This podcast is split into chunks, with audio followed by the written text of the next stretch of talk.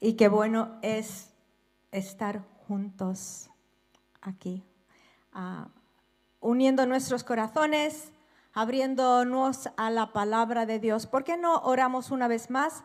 Hemos orado, pero vamos a orar para que centrarnos una vez más. A lo mejor estás pensando en la ofrenda, a lo mejor estás pensando quién será ese hombre, José Luis, que estaba ahí hablando. José Luis es nuestro tesorero de la iglesia, ha estado en amistad cristiana desde los 17 años, ¿verdad? Así que en amistad cristiana tenemos personas muy fieles y vamos a orar, vamos a empezar una nueva serie y vamos a creer que va a ser algo que nos va a llegar profundamente y que nos va a transformar, ¿vale? Señor, venimos a ti con corazones abiertos, con ganas de escucharte, con hambre y sed. Pido tu ayuda, Dios. Dame fluidez de palabra, de pensamiento. En el nombre de Jesús. Amén. Estamos empezando una serie sobre la integridad. ¿Qué significa ser íntegro y por qué es importante? Queremos salir esta mañana con una nueva determinación en nuestros corazones para vivir vidas sin dobleces, ver que merece la pena vivir una vida recta, una vida íntegra determinados en nuestro corazón. Durante esta serie vas a escuchar esas palabras mucho. Determina en tu corazón. Y vamos a enfocarnos, eh, vamos a enfocar esta serie en la vida de Daniel, que era un hombre íntegro, comprometido a lo que sabía que era correcto. La integridad de Daniel tuvo recompensa también en, esta, en su vida y en la tierra y yo te animo a leerlo esta semana. Si nunca lo has leído, ¿por qué no lo lees? Vas a Daniel 1 y ahora es un pasaje un poco largo, ¿vale? Así que cuando se te empieza a ir la mente, la traes otra vez. Lo voy a intentar leer con entusiasmo para que, para que no te duermas. Tú tampoco, porque ya como sabemos que estás en la cama, los de la casa, pues también te decimos, ¿vale? Despierta, espabila y vamos a leer Daniel 1. Dice, en el año tercero del reinado de Joachim, rey de Judá, vino Nabucodonosor, siempre me cuesta esa palabra, rey de Babilonia, a Jerusalén y la sitió. Y el Señor entregó en sus manos a Joacim, rey de Judá, y algunos de los utensilios de la casa de Dios. Los llevó a la tierra de Sinar, a la casa de su Dios, colocando los utensilios en la casa del tesoro de su Dios. Entonces el rey mandó a Aspenaz, jefe de sus oficiales, que trajera de los hijos de Israel algunos de la familia real y de los nobles jóvenes en quienes no hubiera defecto alguno, de buen parecer, inteligentes en toda rama del saber, dotados de entendimiento y habilidad para discernir y que tuvieran la capacidad para servir en el palacio del rey. Y le mandó que les enseñara la escritura y la lengua de los caldeos el rey les asignó una ración diaria de los manjares del rey y del vino que él bebía y mandó que los educaran por tres años, al cabo de los cuales entrarían al servicio del rey. Entre ellos estos estaban Daniel, Ananías, Misael y Azarías, de los hijos de Judá. Y el jefe de los oficiales les puso nuevos nombres. A Daniel le puso Belsasar, a Ananías Sadrach, a Misael Mesac y a Azarías Abednego. Si, estás pensando en un nombre para algún niño que vais a tener, pues aquí tienes, ¿vale? Algunos, algunas sugerencias. Se propuso Daniel, esto es importante, se propuso Daniel en su corazón no contaminarse con los manjares del rey ni con el vino que él bebía y pidió al jefe de los oficiales que le permitiera no contaminarse. Dios concedió a Daniel hallar favor y gracia ante el jefe de los oficiales. Y el jefe de los oficiales dijo a Daniel, temo a mi señor el rey, porque él ha asignado vuestra comida y vuestra bebida, porque ha de ver vuestros rostros más, mal, más silentos que los de los demás jóvenes de vuestra edad. Así podríais en, pondrías, perdón, en peligro mi cabeza ante el rey. Pero Daniel dijo al mayordomo, a quien el jefe de los oficiales había nombrado sobre Daniel, Ananías, Misael y Azarías, te ruego que pongas a prueba a tus siervos por diez días y que nos den legumbres para comer y agua para beber, que se compare después nuestra apariencia en tu presencia con la apariencia de los jóvenes que comen los manjares del rey y haz que tus siervos según lo y haz con tus siervos según lo que veas. Propuso en su corazón. ¿Qué es la definición de proponer? Quiere decir determinar o hacer propósito de cumplir un eh, objetivo. Determinar, ¿qué quiere decir? Fijar los términos de una cosa. señalar, fijar una cosa con precisión para algún efecto decidir o tomar una decisión. Y vemos en este pasaje que Daniel no tuvo que orar, ¿vale? No tuvo que pedir consejo, porque él ya sabía qué hacer por la integridad que le guiaba. Él ya sabía qué hacer. Determinó en su corazón. A veces las personas vienen y me dicen, oye, yo estoy orando, yo no sé si esto está bien, si esto está mal. Él sabía lo que estaba bien, lo que estaba mal. Oye, me han dicho que en mi trabajo, si hago esto, si hago el otro, entonces no sé qué hacer. A veces yo pregunto, ¿tú qué crees? Y saben ya lo que tienen que hacer. Pero entonces él ya sabía él ya sabía. Dice, ha asignado vuestra comida, vuestra bebida. Dice, ¿por qué ha de ver vuestros rostros más macilientos que los de los demás jóvenes de vuestra edad?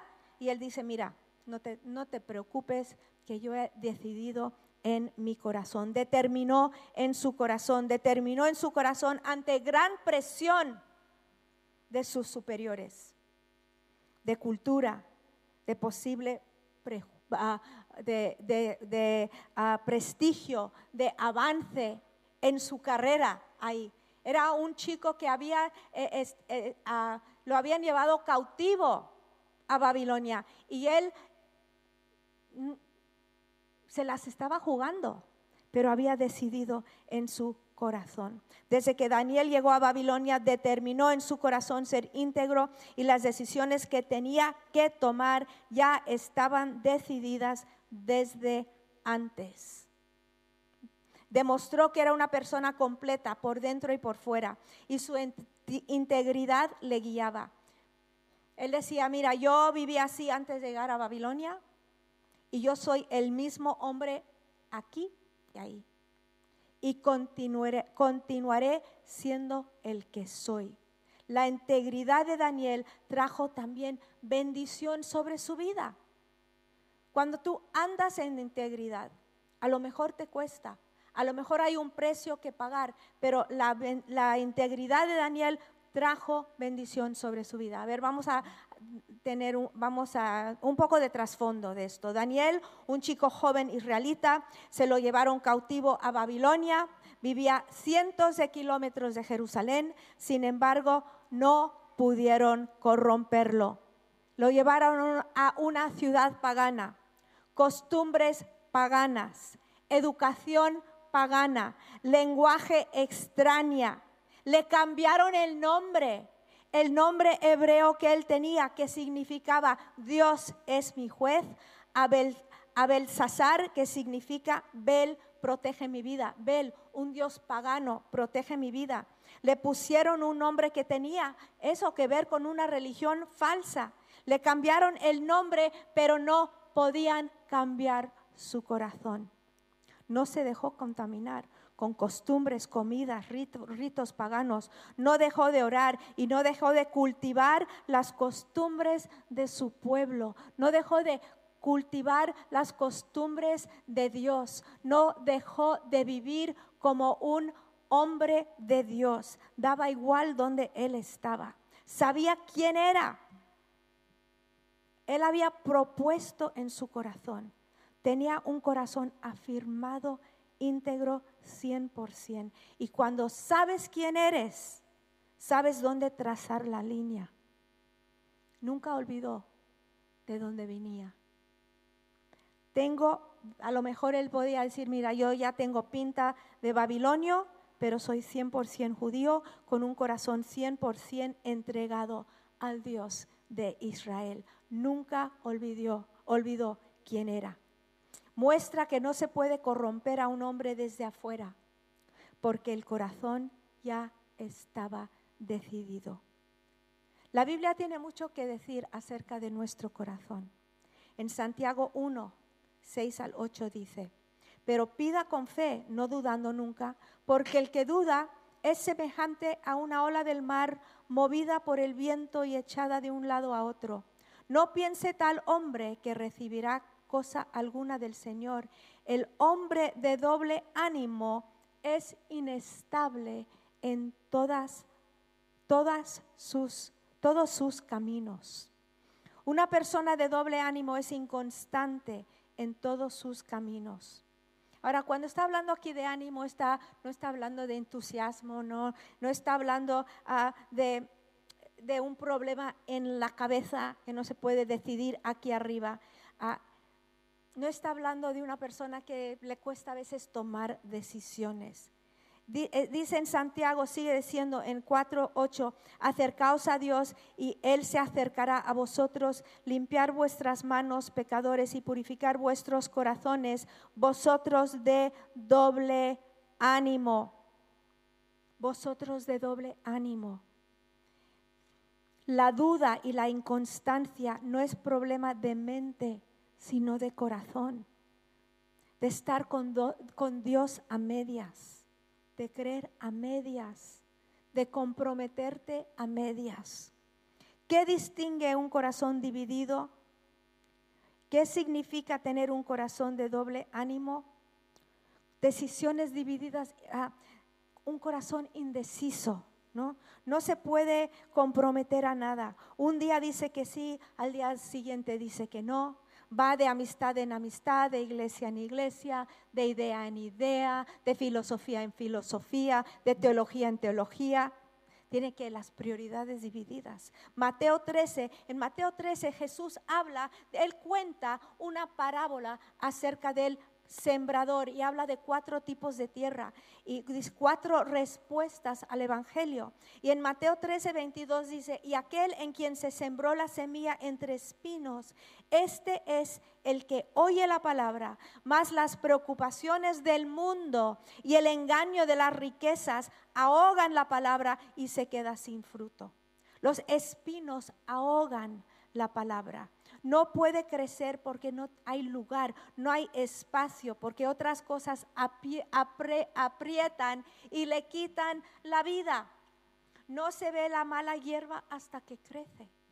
No sabes qué, hay ah, en esa tierra, qué semillas hay hasta que crecen. Luego crecen y esas malas hierbas ahogan la buena. Ahora, la sociedad en la que vivimos no nos ayuda vivir con corazones decididos. No nos ayuda vivir con un corazón dirigido hacia una meta que es temer a Dios. En absoluto. Hay mil cosas que nos dicen que son importantes, cosas que terminan siendo realmente de poco valor, que al final no valen el esfuerzo y el deseo que hemos puesto en ellas. Algunos no son malos en sí, pero son, pero si las perseguimos como meta de la vida, al final no valen mucho. Necesitamos poner nuestra mira en las cosas que realmente valen, en tesoros de verdad. Engaño de las riquezas, dice, engaña pensando que dan seguridad. Las riquezas no dan seguridad. Tu sueldo no da seguridad.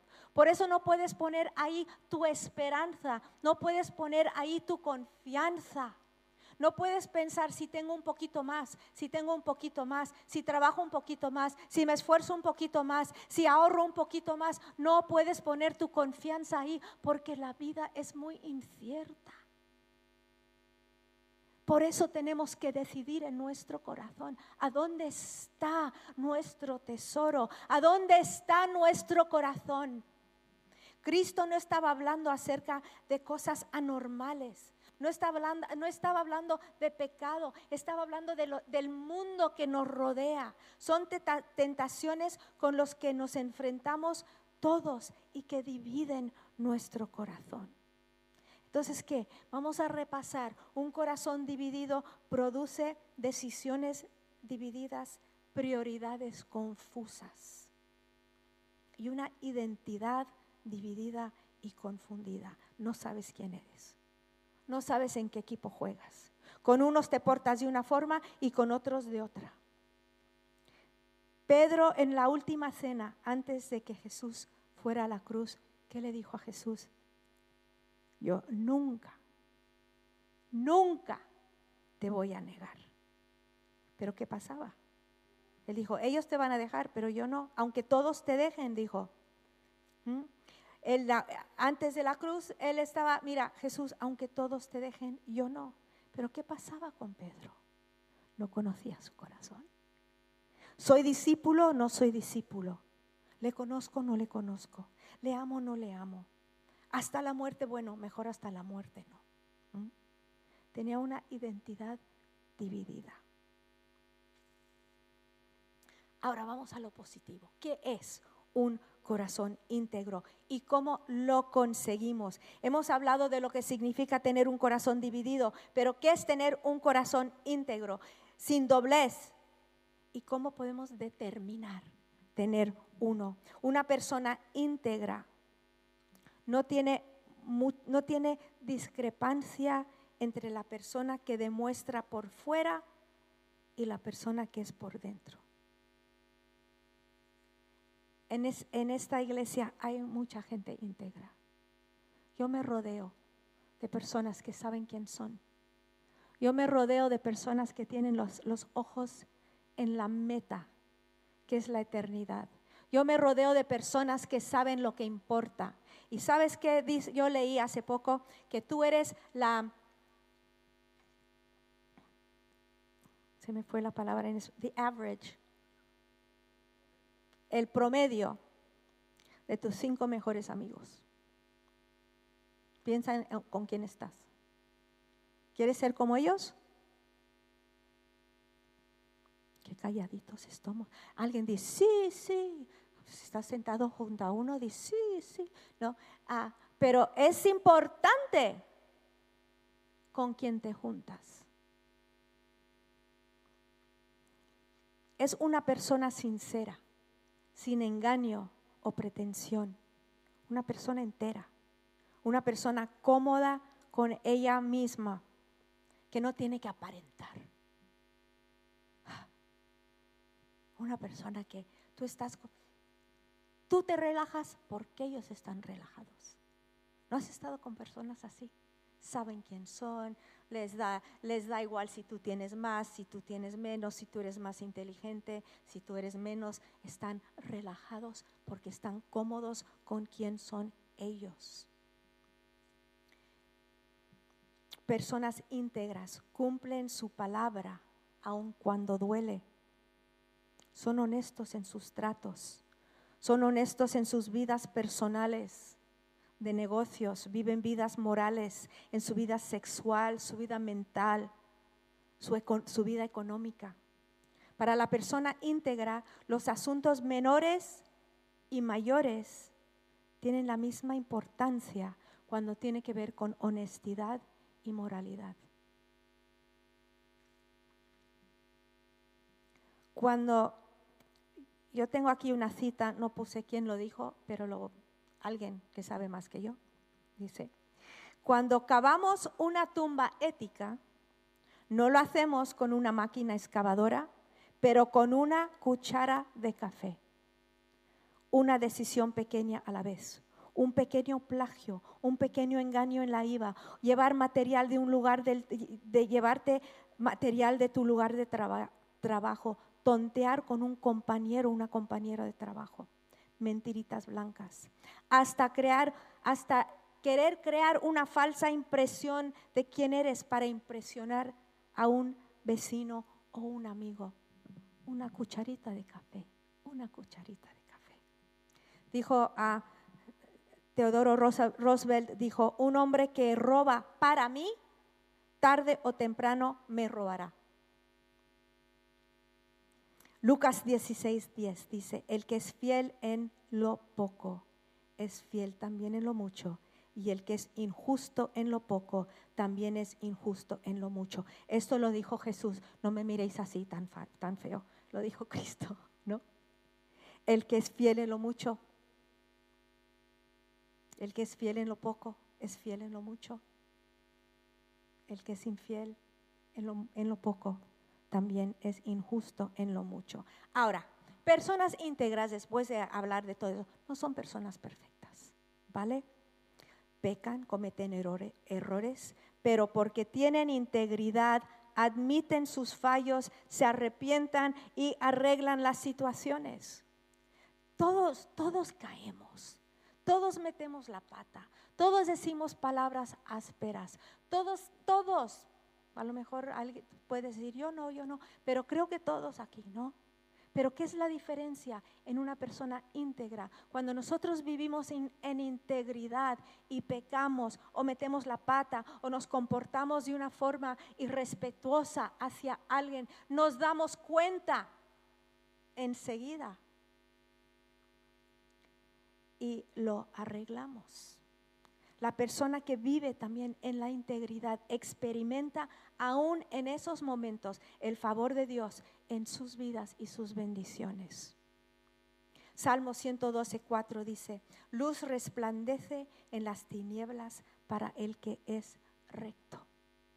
Luego en Reyes, en el libro de Reyes, en el Antiguo Testamento, ah, el 1 Reyes 9, 4 dice, y en cuanto a ti, si andas delante de mí como anduvo tu padre David, en integridad de corazón y en rectitud, haciendo conforme a todo lo que te he mandado, y guardarás mis estatutos y mis ordenanzas, yo afirmaré el trono de tu reino sobre Israel para siempre, tal como prometí a tu padre David, diciendo, no faltará hombre sobre el trono de Israel. Dice, si andas en integridad de corazón, en rectitud, integridad, rectitud, integridad, rectitud, determinas en tu corazón vivir diferente que el resto del mundo. Vivimos en un mundo tan corrupto, vivimos en un mundo donde todo el mundo barre hacia su casa, pero nosotros somos diferentes. Nosotros conocemos a Jesús. Hemos decidido vivir con integridad de corazón. Salmo 25, 21 dice, la integridad y la rectitud me persever, me persever, me eso. Gracias. Nos guardan, nos cuidan. El 41.12 de Salmo dice, en cuanto a mí, me mantienes en mi integridad y me afirmas en tu presencia para siempre. Proverbios 13:3, la integridad de los rectos los guiará. ¿Sabes dónde ir? Porque es como vives. ¿Sabes qué hacer? Porque es lo que crees. ¿Sabes qué hacer? Los guiará, más la perversidad de los pérfidos, pérfidos los destruirá. Necesito gafas, yo creo. Los destruirá. La integridad nos guía. La justicia guarda. Proverbios 3:6. La justicia guarda al íntegro en su camino, mas la maldad trastorna al pecador. ¿Cuántas bendiciones hay para una vida de integridad? Una vida determinada en su corazón. ¿Sabes lo que trae? Trae paz. ¿Por qué? Porque vives con una conciencia limpia. Una conciencia limpia. experimentamos paz interior profunda, sabiendo que no hemos violado nuestras conciencias, nuestros valores, ni hemos dañado a otro.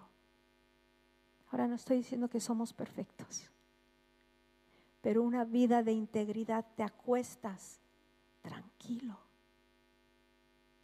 No vivimos en temor de ser destapados o descubiertos como fraudes.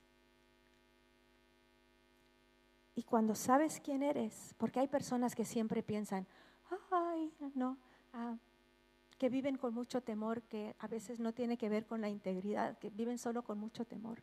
Pero cuando tú vives en integridad y tú sabes que no, has defraudado a nadie, no has robado a nadie, no has hecho nada con maldad apostas, duermes tranquilamente porque nadie te va a decir, oye, y este número, oye, ven, esta suma aquí que tienes aquí, no te va a decir el jefe, ¿esto, esto qué es? Tú lo miras y dices, no, jefe, es que te has equivocado, miras aquí, ta, ta, ta, ta. Y él dice, ah, es verdad.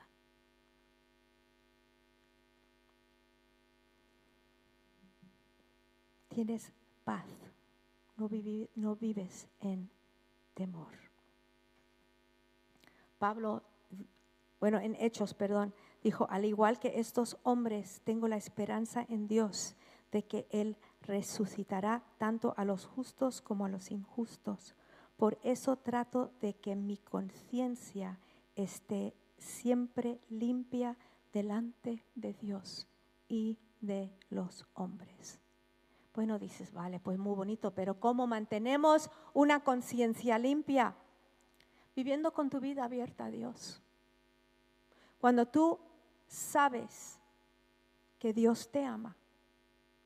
Cuando tú reconoces que Cristo dio todo en la cruz por ti, que se entregó por ti, que Él tiene tu, él, él quiere lo mejor para ti.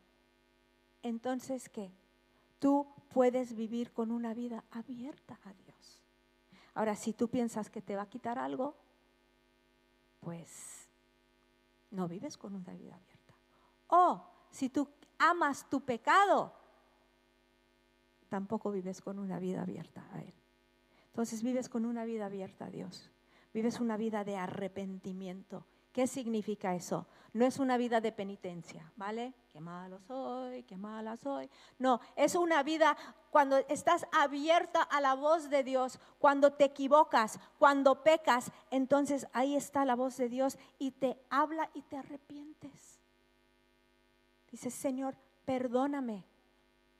Te he hecho daño, he hecho daño, me he hecho daño el pecado daña a todo el mundo. Hay personas que dicen, mi pecado, mi pecado no molesta a nadie. Eso es lo que crees tú. Sí molesta. Sí molesta. Vivir una vida de arrepentimiento. Mantener cuentas claras en cosas pequeñas. Obedece. Actúa cuando Dios te habla. Hay dos promesas en Proverbios 19, una positiva y otra promesa que no es que es negativa. Dice, el que anda en integridad anda seguro, mas el que pervierte sus caminos será descubierto. ¿Sabes cómo siempre dicen la verdad siempre sale la luz? Esta es una promesa de seguridad, de dormir bien por la noche, pero también está la promesa de ser descubierto. Vivir con integridad no garantiza el éxito, pero la falta de integridad tiene una consecuencia aún más grave. Porque a veces vivir con integridad sí te cuesta tu trabajo, sí te cuesta una relación, sí te cuesta una amistad. No se puede vivir vidas de verdad e integridad en un mundo tan oscuro y no pagar un precio.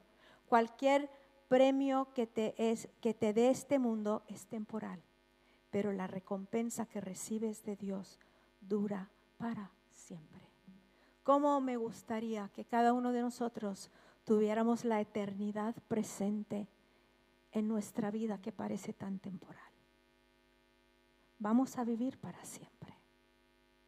Vamos a vivir para siempre. Entonces Jesús también dijo, pues qué provecho obtendrá un hombre si gana el mundo entero, pero pierde su alma. ¿O qué dará un hombre a cambio de su alma? Daniel determinó en su corazón y vivió con una conciencia tranquila. Tranquilas. ¿Os acordáis? Elías en el Antiguo Testamento acercó a todo el pueblo y dijo, ¿hasta cuándo vacilaréis entre dos opiniones? Si es el Señor es Dios, seguidle. Y si Baal, seguidle a él. Pero el, y dice luego algo triste, dijo, pero el pueblo no respondió nada. No sabían qué hacer. ¿Hasta cuándo claudicaréis entre dos pensamientos? ¿Hasta cuándo vas a ser de doble ánimo? ¿Cuánto tiempo vas a cojear entre dos estilos de vida? Si vas a servir a Dios, servirle. Si vas a servir a otra cosa, decídete. En Josué también dice, y si no os parece bien servir al Señor, escoged hoy a quién habéis de servir, si a los dioses que sirvieron vuestros padres que estaban al otro lado del río, o a los dioses de los amoreos en cuyo tierra habitáis. Pero yo y mi casa serviremos al Señor. Ahora, no somos fuertes, tú sabes eso, ¿no? Yo voy a hacer yo, yo, y yo sí lo voy a determinar necesitamos ayuda. ¿Y de dónde viene? Viene de arriba. El Espíritu Santo está listo. El Espíritu Santo está dispuesto. El Espíritu Santo quiere llenarnos, quiere ayudarnos, quiere ah, clarificar las cosas, quiere enderezar nuestro camino. Él dice la palabra, si Dios por nosotros, ¿quién contra nosotros? Y Dios está por nosotros y necesitamos su ayuda. Porque si tú vives una vida intentando, intentando cambiarte, es muy difícil. Pero si te abras el Espíritu Santo y dices, haz lo que tú quieras en mí, Señor, Él lo hace. Él lo hace. Necesitamos su ayuda. En Salmo 86, 11 dice, enséñame, oh Señor, tu camino, andaré en tu verdad, unifica mi corazón para que teme tu nombre. Unifica mi corazón. Que mi corazón esté con el tuyo. Unidos. Unifica mi corazón. En la Reina Valera dice, enséñame tu camino. Caminaré yo en tu verdad. Consolida mi corazón para que tema tu nombre. Consolídalo. Que sea algo fuerte la versión castellana dice, instruyeme Señor en tu camino, para conducirme con fidelidad, dame integridad de corazón para temer tu nombre. La internacional dice, a mí me gusta leer muchas versiones porque te da matices. Dice, enséñame, oh Señor, tu camino, caminaré en tu verdad creo que ya le hemos visto, afirma mi corazón para que tema tu nombre. Afirma, necesitamos que nos, a veces titubeamos, a veces somos como una gelatina, ¿no? Y necesitamos que Dios nos afirme. Y eso es nuestra esa es nuestra oración. Afirma mi corazón, dame integridad, unifica mi corazón, consolida mi corazón. Muchas veces nos sentimos divididos, distraídos despistados. Y para empezar bien este año escolar, deseamos todos un corazón íntegro. Unifica mi corazón para que tema tu nombre. Habla de la necesidad y del deseo. Necesito que unifiques mi corazón para que no haga yo algo que no te agrada. Deseo temer tu nombre porque mi corazón a veces sí es de doble ánimo. Necesito que consolides mis pensamientos, mis deseos, mi voluntad, mis caminos. Afirma mi corazón para que pueda adorarte, amarte, vivir para ti 100% sin ningún reparo. Afírmame. Entonces, al empezar septiembre, no queremos corazones fragmentados, tirando de muchas direcciones a la vez. Queremos proponernos, determinar nuestros corazones. Si tu corazón es íntegro, sin doblez, puedes vivir para Él en el trabajo, rodeado de paganos, rodeado de chistes malos, de su forma de actuar, de su egoísmo. Puedes vivir en el colegio rodeado de personas, de niños que piensan diferente que tú, en la universidad, en la calle. Puedes vivir tranquilo. Pero un corazón que está dividido se derrumbe bajo la presión. Salmo 86, 11, otra vez. Enséñame, oh Señor, tu camino. Caminaré yo en tu verdad. Consolida mi corazón para que tema tu nombre unifica mi corazón para que tema tu nombre. Dame integridad de corazón y afírmame, oh. Eso es nuestro deseo para este año, para este otoño. Vamos a pedirle al Espíritu Santo que nos ayude. Ahora, a lo mejor estás aquí esta mañana y dices, yo, mi corazón está en mil direcciones yo vengo aquí el domingo por la mañana, pero si supieras lo que hice ayer por la tarde, tú lo sabes, Dios también lo sabe. Entonces vamos a tener un momento de, mirar nuestros corazones. Señor, ¿qué es lo que tú quieres? ¿Qué es lo que, cómo me puedes cambiar? Yo no quiero ser igual. Yo no quiero ser falso. Yo no quiero aparentar. El aparentar cansa tanto, Dios. Pero el relajarme en ti. Decir, yo le digo al Señor, esto es lo que hay. Yo, una vasija frágil, lléname. Lléname de tu espíritu. Lléname de quién eres tú. Si necesitas arrepentirte en esta mañana, vamos a tomar un momento. Y sabes que la palabra dice que el que se arrepiente es perdonado. Si tú confiesas tus pecados, Él es fiel y justo para perdonarte tus pecados y limpiarte de toda maldad.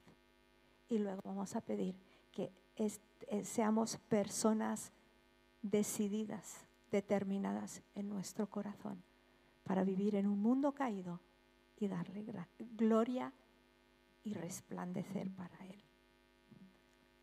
Señor, te venimos a ti